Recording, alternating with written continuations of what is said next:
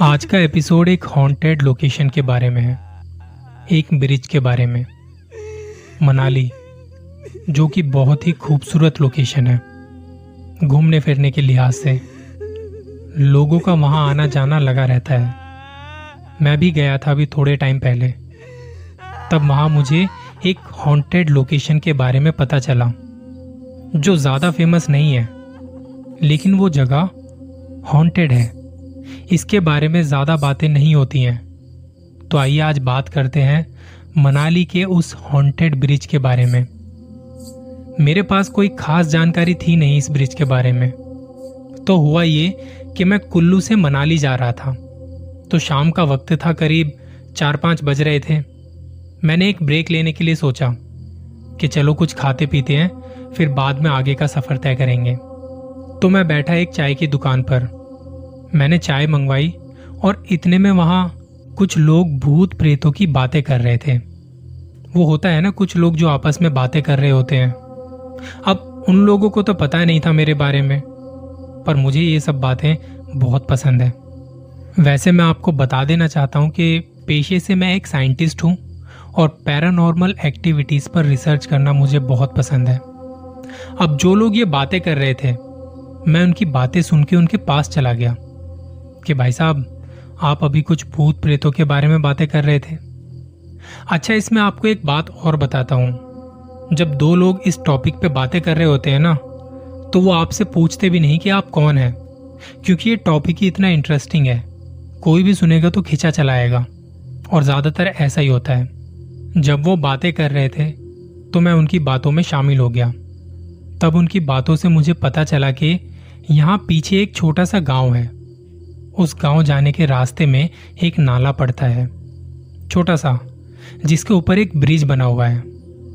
और ऐसा कहते हैं कि वो ब्रिज जो है, वो हॉन्टेड है। वहाँ पर कोई भूत है। अब लोगों के पास ज़्यादा जानकारी थी नहीं इसके बारे में। क्या कहानी है, कैसे हुआ, किसके साथ हुआ, इनमें से कोई भी इंफॉर्मेशन किसी के पास नहीं थी। अब जहाँ मैं बैठा था, जिस होटल पे ढाबे पे बैठ के मैं खा पी रहा था वहाँ होटल में एक लड़का भी काम किया करता था। मेरी उस होटल के मालिक से बातचीत हुई तो मैंने उन्हें अपने बारे में बताया कि मैं इसमें इतनी दिलचस्पी क्यों दिखा रहा हूँ। उनसे थोड़ी बहुत और भी बात की, थोड़ी और भी जानकारी निकाली, पर ज़्यादा कुछ पता नहीं लग पाया यहाँ के बारे में। तब मैंने सोचा कि क्या फ़र्क पड़ता है? बस इतना सुनने में आ रहा है कि वो ब्रिज हॉन्टेड है, क्योंकि लोग कहानियाँ बना रहे हैं। इसका मतलब इस जगह पर कुछ तो है। लोगों के साथ हॉन्टिंग्स हुई हैं। लोगों को रात में साया दिखाई दिया है। और सुनने में आया था कि एक लड़का जो इस होटल में काम करता है और यहीं पीछे के गाँव में रहता है। यहाँ से जाने के लिए, उस गाँव तक पहुँचने के लिए, वो छोटा सा ब्रिज पार करके उसे जाना होता है। तो वो बता रहा था कि रात के 12 बजे या साढ़े बारह बजे के आसपास वो अपनी स्कूटी से गाँव जा रहा था और वो ब्रिज पार कर रहा था। तब उसे ऐसा लगा, मानो सामने कोई खड़ा है ब्रिज के उस पार। उसने सोचा कि कोई होगा, क्योंकि रात के अंधेरे में इतना तो दिखाई नहीं देता। उन्होंने सोचा कि कोई इंसान होगा। फिर जब वो स्कूटी चला के ब्रिज के उस पार पहुँचा, उसने वहाँ रुककर देखा कि कहीं किसी को कोई मदद तो नहीं चाहिए इतनी रात में। पर देखा तो वहाँ कोई नहीं था। यहाँ वहाँ देखते देखते उसने देखा कि ब्रिज के दूसरी तरफ़ जहाँ से वो आया है, अब वहाँ पर वो साया खड़ा है। मतलब जब वो आया था तो वो साया ब्रिज के इस पार था और अब वो उस पार। ये देख के इसकी हालत खराब हो गई, क्योंकि स्कूटी से जब ये ब्रिज पार कर रहा था तो कोई भी इसके सामने से नहीं गुजरा, कोई भी नहीं गया। वो डरा सहमा सा जल्दी जल्दी अपने घर पहुँचा और घर वालों को ये बात बताई।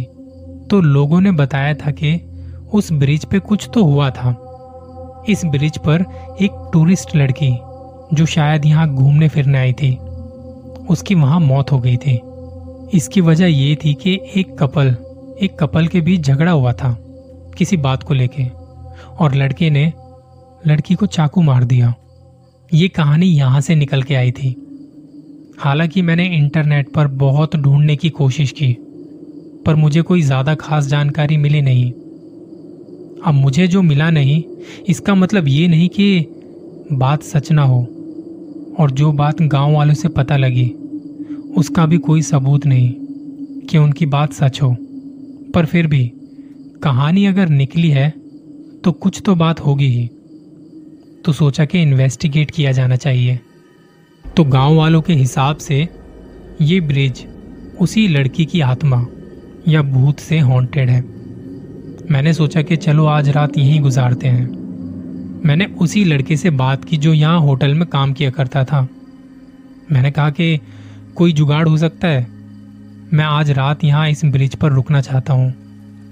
तो उसने कहा कि देखिए, ये एक खुली जगह है। वहाँ पर एक छोटी सी नहर है।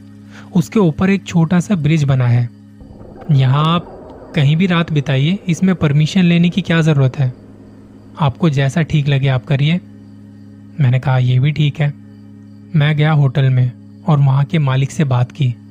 तो उसने कहा कि आठ नौ बजे तक तो हम लोग यहाँ पे रहते हैं। आप खाना वाना खा के बताइएगा, जो सपोर्ट चाहिए हम आपको देंगे। अब रात के साढ़े नौ बजे, होटल बंद कर उसका मालिक अपनी बाइक से घर की ओर निकल गया। बाकी के लोग भी अपनी अपनी तरह से निकल गए। अब रह गया था ये लड़का, जो पीछे ही एक गाँव में रहता था और अपनी स्कूटी से हर रोज गाँव में आता जाता है। अब जब ये सब जाने लगे और बस ये रह गया था तो मैंने इससे कहा कि, यार, तुम थोड़ी देर रुक सकते हो। तो ये सुन के वो थोड़ा डर गया कि ऐसा मैं क्यों कह रहा हूँ। मैंने कहा, यार, अच्छी खासी बॉडी वॉडी बना रखी है तुमने और डरते हो? तो उसने कहा कि, भैया, मैं डरता नहीं हूँ। बस फट जाती है। मैंने कहा कि, उस रात तुमने जो देखा था, तुम्हारे पास आज एक मौका है अपने उस डर पे काबू पाने का। तो ये सुनते ही वो थोड़ा जोश में आ गया और वो मान गया। हम काफ़ी देर वहाँ बैठे बैठे बातें करते रहे। उसने मुझसे कहा कि, अगर तुम वहाँ हमारे साथ कुछ हुआ तो मैं वहाँ से भाग जाऊँगा। मैं सोचूँगा भी नहीं कि आपके साथ क्या होगा, क्या नहीं। मैंने कहा, तुम चलो तो सही। अब ये जो रास्ता है जाने का, इस पर गाड़ी तो जाती है, लेकिन गाड़ी के लिए वो बहुत पतला सा रास्ता है। ये ब्रिज यहाँ से ज़्यादा दूर नहीं था तो मैंने सोचा क्यों ना इसकी स्कूटी से ही चलते हैं। वो स्कूटी चला रहा था और मैं हाथ में टॉर्च लेके उसके पीछे बैठा हुआ था। मेरे पास कुछ मशीनें थी, जिनसे कुछ पता लगाया जा सके। जब हम जा रहे थे तो ये जो रास्ता था, बड़ा सुनसान था। मतलब अगर रात के वक्त कोई इंसान अकेले में इस रास्ते से गुजरे तो उसकी हालत खराब हो जानी है। इस लड़के को तो फिर भी एक लड़की का साया दिखा था। उसे तो पता नहीं क्या क्या दिखने लगेगा। बड़ी बड़ी झाड़ियाँ दोनों तरफ़। रात के 12 बजे के आसपास ठंड बहुत ज़्यादा हो रही है। स्कूटी से एक पतले रास्ते पर धीरे धीरे जा रहे हैं। सोचिए, अगर ऐसे में कोई जानवर झाड़ियों से निकल भी आए तो ऐसे में आप तो भाग भी नहीं सकते। ऊपर से आप इस खटारे स्कूटी को कितना भगा लोगे? किसी ने आपका पैर पकड़ लिया तो?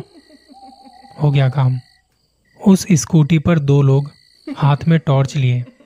इतनी ठंड में धीरे धीरे आगे बढ़ रहे थे। उस लड़के को डर ना लगे, इसलिए मैं उससे लगातार बातें कर रहा हूँ। कहीं उसके दिमाग में वो सब ना आने लगे जो उसने कभी उस रात में देखा था। जब मैं उससे बातें करता हुआ जा रहा था, हम बातें कर रहे थे। तब मुझे पता नहीं कैसे, मैं बार बार पीछे पलट के देख रहा था। देखते देखते कई बार टॉर्च पीछे भी घुमाई कि कहीं कोई है तो नहीं, कोई आ तो नहीं रहा। मेरे दिमाग ने मुझे तैयार करना शुरू कर दिया था, एक हॉन्टिंग के लिए। मुझे महसूस हो रहा था कि कुछ होने वाला है। मुझे इसी बात का डर था, और ये डर बहुत ही जल्दी साबित भी हो गया। धीरे धीरे सफ़र तय कर हम पहुँचे उस ब्रिज के पास। एक नहर जो दो रास्तों को उस ब्रिज के द्वारा जोड़ रही थी। इस ब्रिज की लंबाई 100 मीटर से ज़्यादा नहीं होगी। ये एक कच्चा ब्रिज था। उस ब्रिज के आसपास आकर मैंने स्कूटी रुकवाई और उससे कहा कि यहीं रुको, मैं पैदल जाता हूँ। मैं देखना चाहता हूँ कि क्या है इस जगह पर ऐसा। उसने कहा कि नहीं, मैं भी आपके साथ चलूँगा। मुझे अकेले डर लगता है। मैंने कहा, ठीक है। स्कूटी हमने वहीं कहीं खड़ी की और हम धीरे धीरे उसे पार करने लगे। मेरी मशीनें मेरे हाथों में थी। टॉर्च मैंने उस लड़के को थमा दिए थे। मैंने कहा था कि दोनों टॉर्च जली रहनी चाहिए। एक तुम्हारे लिए और एक मेरे लिए। इस वक्त तक वहाँ कोई हलचल नहीं थी। मेरी मशीनें भी शांत पड़ी थी। ब्रिज के ऊपर चलते हुए हमने वो ब्रिज पूरा पार किया। जब वहाँ पर भी पहुँचे तो सब कुछ सही था इस वक्त तक। टेम्परेचर था पाँच डिग्री। इस पूरे ब्रिज को पार करते वक्त सब नॉर्मल था। लेकिन जब उस लड़के ने कहा कि भैया उस तरफ़ चलते हैं, स्कूटी लेके आते हैं, आप आगे चलिए, हम पीछे पीछे आते हैं। मैंने कहा, ठीक है। अब हम वापस उस ब्रिज को पार करते हुए स्कूटी लेने जा रहे थे और टेम्परेचर एकदम से पाँच डिग्री लुढ़क जाता है। मैंने तभी उस लड़के से पूछा कि, टाइम देखो। उसने बताया कि एक बजने में पाँच मिनट बाकी हैं। जब ये हुआ तो मैं स्तब्ध हो गया। खड़ा का खड़ा रह गया उसी जगह पर। उस लड़के ने थोड़ा आगे जाके मुझे टॉर्च से देखा कि, भैया, क्या हो गया? मैंने कहा, कुछ नहीं। मैं थोड़ी देर यहाँ पे खड़ा रहना चाहता हूँ। तुम जाके स्कूटी ले आओ। वो जल्दी जल्दी में दोनों टॉर्च लेके स्कूटी लेने चला गया। मुझसे थोड़ी ही दूरी पर था वो। जब ये सब हो रहा था तो अचानक से कुछ आवाज़ आई। जैसे खेतों में कोई जानवर दौड़ रहे हों। उनका कोई झुंड, और वो दौड़ते दौड़ते हमारे पास आ रहे हों। वो स्कूटी लेके फटाफट मेरे पास आया। उसने कहा, भैया, आप कुछ सुन रहे हो? मैंने कहा हाँ ऐसा लग रहा है जैसे कोई जानवरों का झुंड हमारे पास आ रहा है। मैंने कहा, क्या यहाँ कोई जानवर है जो खतरनाक है? क्या हमें अभी फ़ौरन यहाँ से निकल जाना चाहिए? तो उसने कहा कि, भैया, मैंने आज तक यहाँ कोई जानवर नहीं देखा। मतलब कि कोई भी जानवर जो हम पर हमला कर दे। तकरीबन तीन चार मिनट तक वो सब चला और हमारी वहाँ हालत खराब थी। डर लग रहा था कि कहीं कोई जानवर आके हम पे हमला ना कर दे। शायद किसी ने टॉर्च की रोशनी देख ली है, और वो हमारी तरफ़ आ रहा है। मैं थोड़ी और ज़्यादा कैलकुलेशन लगाने ही वाला था, कि तभी तभी अचानक से वो सारी आवाज़ें एकदम बंद हो गई। एकदम गायब। सन्नाटा पसर गया वहाँ। मानो वहाँ कोई आवाज़ थी ही नहीं। कुछ पल के लिए तो हम दोनों एक दूसरे को बस देखते रहे। समझ में नहीं आ रहा था कि क्या हुआ। यहाँ वहाँ टॉर्च से देखने की कोशिश की कि कुछ तो दिखे। लेकिन नहीं, कुछ नहीं दिखा, कुछ नहीं था वहाँ। सवाल ये था कि क्या सच में वहाँ कोई जानवरों का झुंड था?